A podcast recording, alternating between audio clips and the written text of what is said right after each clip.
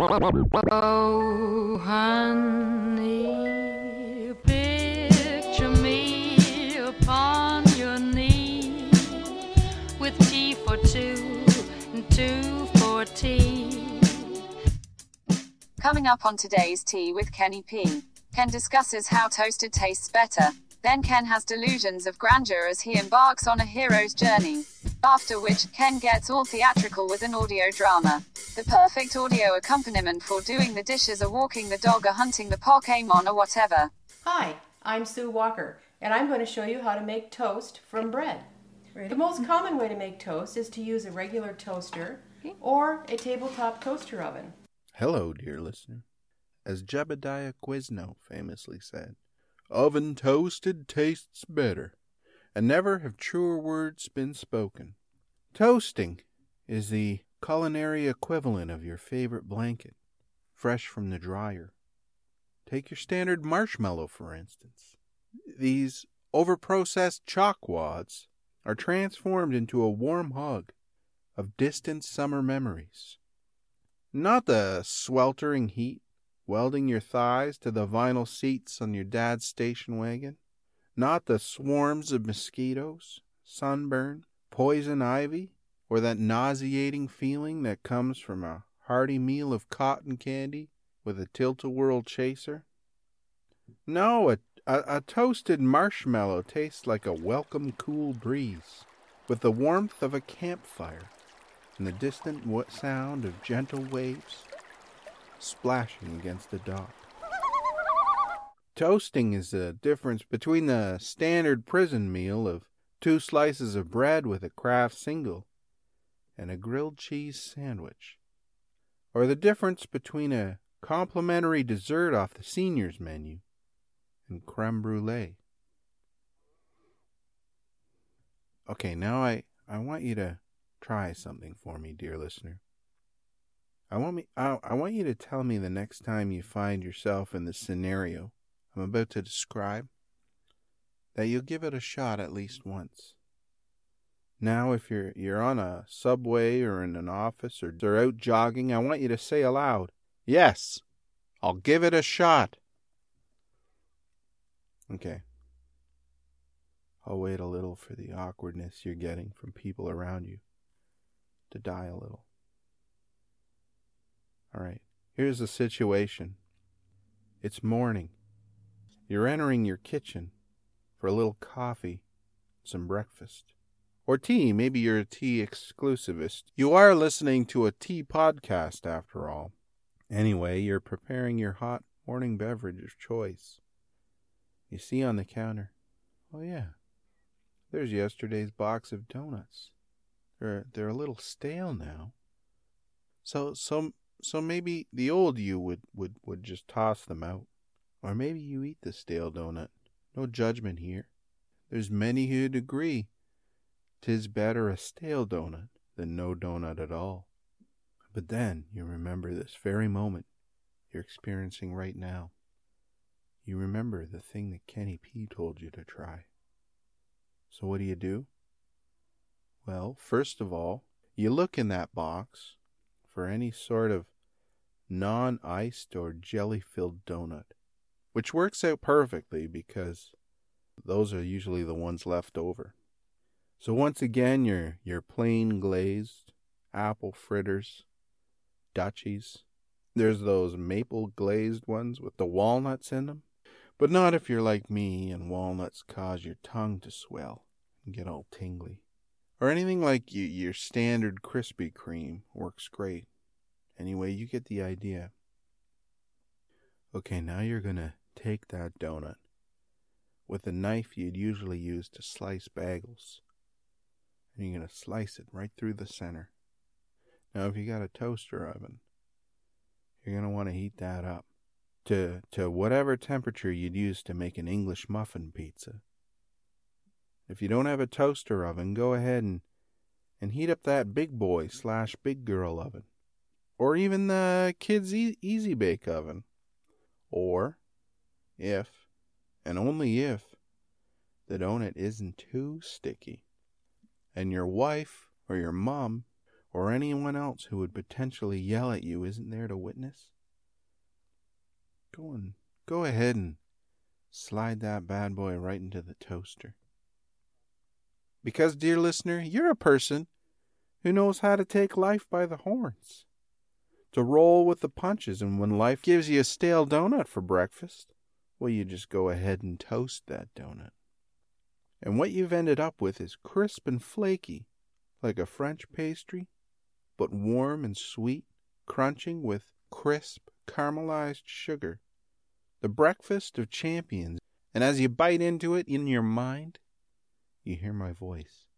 Hey, you're welcome, dear listener. You have a good morning, buddy.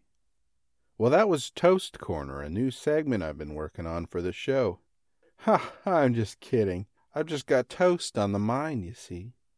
Why would my mind be so occupied on the topic of toast, you ask? Well, thank you for asking. It's because today, dear listener, I'm drinking Genmaicha Satsuki. My apologies if I butchered the pronunciation. What is this Genmaicha Satsuki of which I speak? Well, it's a lovely Japanese green tea. Mm-hmm. So why would it make you think of toast, you ask? Well, dear listener, within all these green tea leaves are mixed bits of toasted rice. Imagine a Rice Krispie, you know, the cereal, but harder and toastier, and less snap, crackle, and poppy and this the toasty rice infuses the green tea with a pleasant toasty taste. You might say it's the creme brulee, or Quiznos sandwich, or toasted donut of teas. Now, I know this tea might not be everyone's jam. First off, you need to be a fan of strong, clear green tea. And then you need to be cool with toasty overtones. Dear listener, if you're the kind of person that gets freaked out by toasty overtones, well, this this isn't your tea. But that's okay. If you haven't found your tea yet, don't worry. Eventually, we'll find it together, you and I. But I honestly think this is my favorite tea. Like this is my go-to. Like it's in my go bag for when the zombies come. There's a real hipstery type independent cafe downtown Stratford, Ontario, which is a quaint Canadian city jammed packed with hipster independent cafes. But what's special about this particular hipster cafe? They'll make you a cup of Genmaicha Satsuki, and also they're next to my favorite Thai food restaurant, and since I'm downtown anyway, and my quarter's already in the meter, this tea goes really well with a nice peanut curry. So I stop in for a cup. For a while it was a Friday tradition. Now, I know I don't exactly look like any sort of hardcore. I believe I covered last episode how I can't pull off a tattooed or, or leather pants look.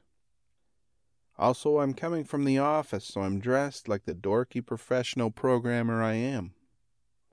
So when I order the Genmaicha Satsuki, the barista, would you call her a barista if she's serving tea, or is that more of a coffee thing? Well, she probably serves more coffee than tea, I don't know. But whatever. Phone, let's let's role play this thing, you and me, and and and order a Genmaicha Satsuki in a to-go cup. I'd like a Genmaicha Satsuki to go, please. I'm the barista. You you you can't see it, but I'm I'm looking phone up and down here, sizing her up, and I say, Are you sure? Just so you know, it's it's pretty earthy. Um, yes, please. And that's probably how I responded too. You ever get the sense you're eating or drinking something and somebody acts like you couldn't possibly genuinely like whatever it is you're ingesting? I get that with certain folks when I eat spicy food. Like they think I'm just eating it to impress them? Anyway, that's how I felt. She sized me up and figured the only tea I could possibly like was watered down orange pekoe with a lot of milk and about eight cubes of sugar. And also, I needed it out of a little girl's tea set. But she can think what she wants. I honestly like that tea, and I don't think it's a really big deal. It's not like I order a big old cup of rattlesnake venom. And understand, I didn't get warned about the tea's earthiness just once, dear listener. I'd say it happened like four times consecutively. So then I thought of a comeback. It's not it's not the greatest comeback of all time or anything, but it'd be a solid comeback if if I were to think of it on the spot, or at least create the illusion I thought of it on the spot. Like, how would I know the barista would warn me about the earthiness of my order? But maybe she did know. Maybe she saw me in the line and said to her coworker, Hey, that guy keeps ordering the Satsuki. I'm going to warn him it's too earthy, and just watch for that subtle twitch over his left eye as he packs his annoyance down into the furthest reaches of his psyche. But this time I was armed with a comeback. Hey, phone, warn me that the tea I ordered is too earthy. Are you sure about that, little fella? This tea is pretty earthy. This is more of a big boy drink. Maybe I can pour you a nice glass of your an overgrown man baby. How does that sound? Okay, phone, that was good. Maybe we could um maybe we could do it one more time and you could and maybe not lay it on quite so thick. Are you sure? It's pretty earthy. Hey, that's okay. Earth is actually my my my home planet, Oh snap. right? Only I never got to say it because ever since I came up with the comeback, she's all like, "Did you want that here or to go?" Maybe I was showing that confidence that came from having a comeback ready to go, but she never warned me about how earthy the tea was again. So that's Genmaicha Satsuki. It's today's tea. And you should give it a try. Hey, but careful. It's pretty earthy. And here you are, and that's all that's left of the Wicked Witch of the East. And so, what the Munchkins want to know is are you a good witch or a bad witch? Oh, but I've already told you, I'm not a witch at all. Witches are old and ugly. What was that? The Munchkins. They're laughing because I am a witch. I'm Glinda, the Witch of the North. You are? Oh, I beg your pardon, but I've never heard of a beautiful witch before. Only bad witches are ugly. Well, dear listener, maybe you've listened to the last episode in which I publicly embarked on a quest to become an extra on the new Star Trek series, soon to be filming nearby. And if you listen to that episode, dear listener, you must be waiting with bated breath to hear how my journey's going. Well, so far I've I've been sending a lot of emails. Emails? Question mark? Followed by whatever emoji the kids use to signify disappointment. I guess there's a face with like a sort of half frown, but the eyes aren't like sad, sympathetic eyes. They're not impressed, almost emotionless eyes. And wherever you are, dear listener, maybe there's a hint of that look on your face right now. As you're thinking about all the epic journeys you've ever heard about. Did Bilbo Baggins begin his journey with an email? Did Luke Skywalker enter the rebellion by requesting attendance to a free information seminar? Well, no. But in my defense, I don't exactly have Gandalf or Hagrid dragging me along into an adventure I'm reluctant to go on now, do I? In the hero's journey or monomyth formula that all heroic stories use from ancient Greece to our modern superhero movies, I'm in what we call stage two, which means I've got a lot of work ahead of me if I'm going to reach all 12 stages sometime this fall. You can read more about the hero's journey on Wikipedia. But here's where I stand on this journey. Well, stage one, that was easy. It's all those establishing shots in the Today's Tea with Kenny P, the motion picture. You'll need a montage of a younger kid and a gawky teenager dressed in 80s and 90s attire watching Star Trek, building model ships, running around with a homemade bat'leth, playing that text based Star Trek game on a local BBS. My goal is to show increasing levels of dorkiness until we hit on a shot of me, a wild Kenny in his final form, recording these very words in his car slash recording studio. And that was stage one, the ordinary world. It's the Shire bits of the beginning of The Lord of the Rings, or the moisture farm on Tatooine. According to Wikipedia, stage two, the call to adventure, something shakes up the situation, either from an external pressure or from something rising up deep within. So the hero must face the beginnings of change. When CBS announced that they'd be filming this fall in Toronto, it was like hearing your weird neighbor, Old Ben, fought in the rebellion, or that my parents were once great wizards. So here I am, dear listener, facing the beginnings of change. And I guess you, you, you could argue I've even started into stage three refusal of the call. The hero feels a fear of the unknown and tries to turn away from the adventure, however briefly. Alternatively, uh, another character may express the uncertainty and danger ahead. Or, alternatively, every single casting agent in Toronto either ignores my email completely or sends a vague reply that's impossible to decode. Now, I'm still in correspondence, such as it is, so I don't want to dish too much on the details. But what I'm after is stage four meeting with the mentor. I need to find a seasoned traveler of the worlds and give me training, equipment, or advice that'll help me on my journey. According to Wikipedia, I can alternatively reach within for a source of courage and wisdom. I mean, maybe I can muster some of that inner courage.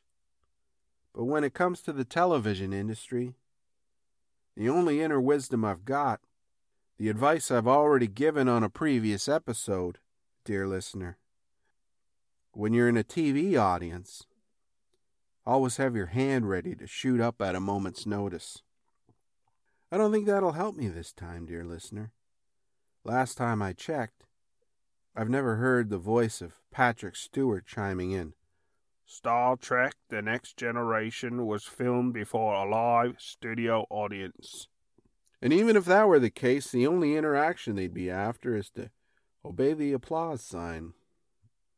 So, anyway, I, I need my Mr. Miyagi, a wizened someone who knows something about television. Because though I've fanatically studied television for much of my life, I've got very little knowledge of its inner workings. So, what does a podcaster do when he needs advice? Well, he turns to other podcasts. Quick side note if you're worried I'm starting to have delusions of grandeur with all this hero's journey nonsense, keep in mind we're, we're talking about a journey where the apex is me, covered in blue paint with latex all over my forehead standing out of focus in the distance, holding a weird stick with maybe a silver painted dustbuster and some LEDs stuck to it. Anyway, back to finding my Glinda the Good Witch of the South.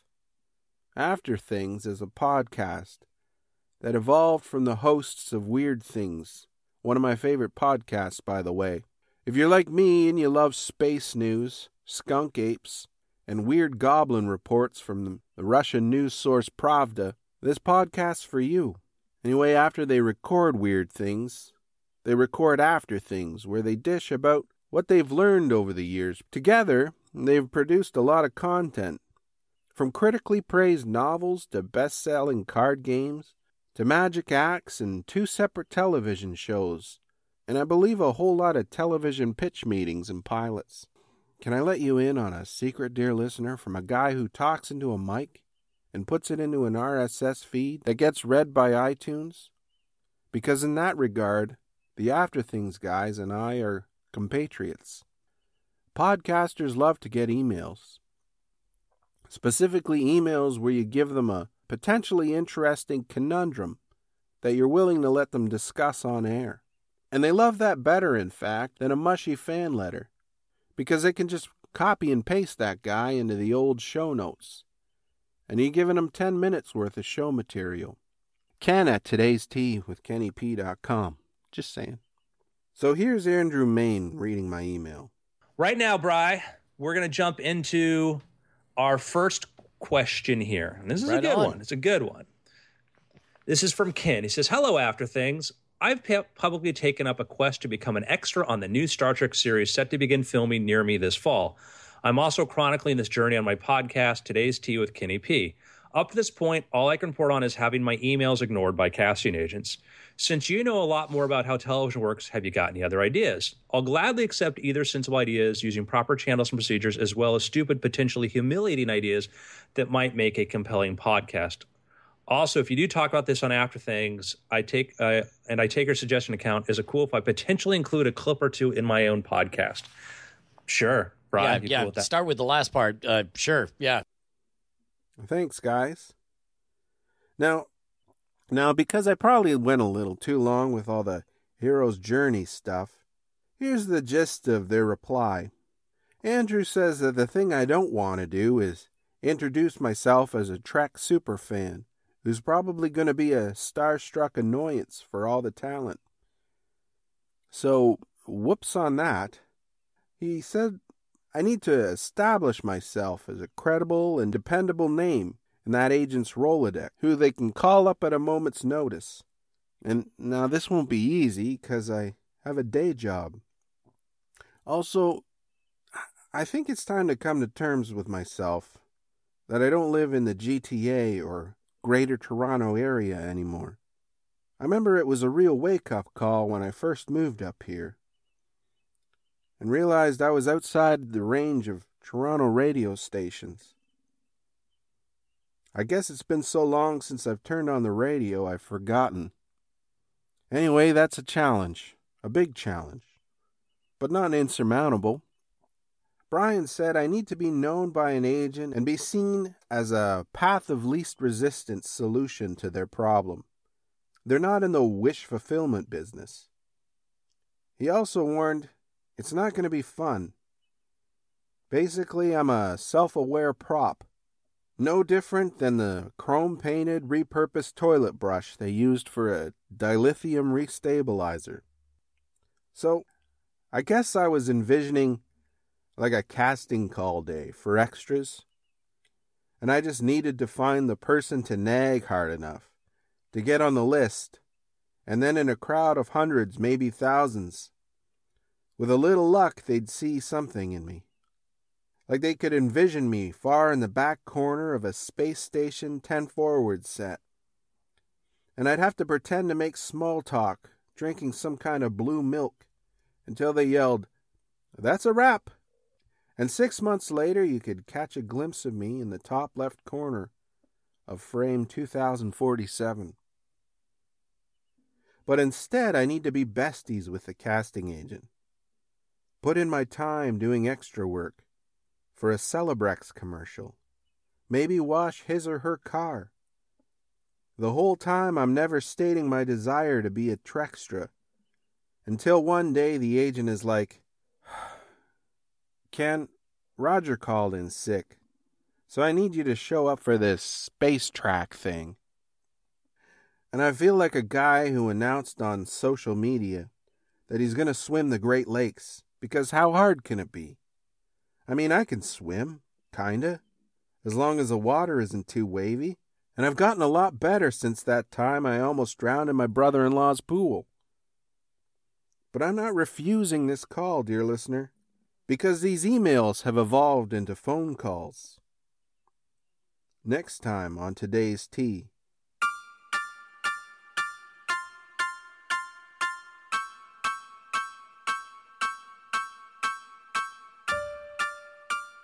I I still have another horse apple segment to get to, but but you know, watch this watch this space or whatever. Anyway, dear listener, rest assured we haven't abandoned our journey, or refused the call, as it were. We're just in that boring phase before things start to get real. Now, in order to do an Alan Rickman, first you're going to need to do some warm ups. Otherwise, you're going to pull one of your muscles in your throat. So, after me. Err. Come now, Moonin. I should think you'd enjoy the flight. Give those wings a chance to stretch out. and I promise to make this message brief, or to write smaller at any rate. I'll just dip this quill into the ink here, and, and here goes. Dearest Catherine, at questventurecasting.biz, I write to you on this, the eve of the Crimson Moon, regarding your free information seminar. So you've embarked on a quest, adventuring for the uninitiated. I believe I'm in need of such information as my ancestral home has been invaded by chuds. I've laid down those chud traps, you know, the ones from the blacksmith. But it seems that for every chud I vanquish, two more spring up in its place. It's at the point where I can no longer traverse the castle's lower depths or dungeon region without fear for my own safety. A fortnight ago, I sent down an apprentice from the Trappers Guild, and he's yet to return, not to mention the mysterious disappearances from most of my peasants. A wizened old traveler suggested there's probably a dark portal that I need to journey to and throw in a sacred relic of some sort. Would my original VHS copy of The Skateboard Kid 2 suffice? Well, I would hate to part with it. This chud infestation only seems to be getting worse. Yours truly, Lord Ken of the House, YOLO Dank Memes 420. On now, Moonin, swiftly, fly swiftly, for the night is full of terrors.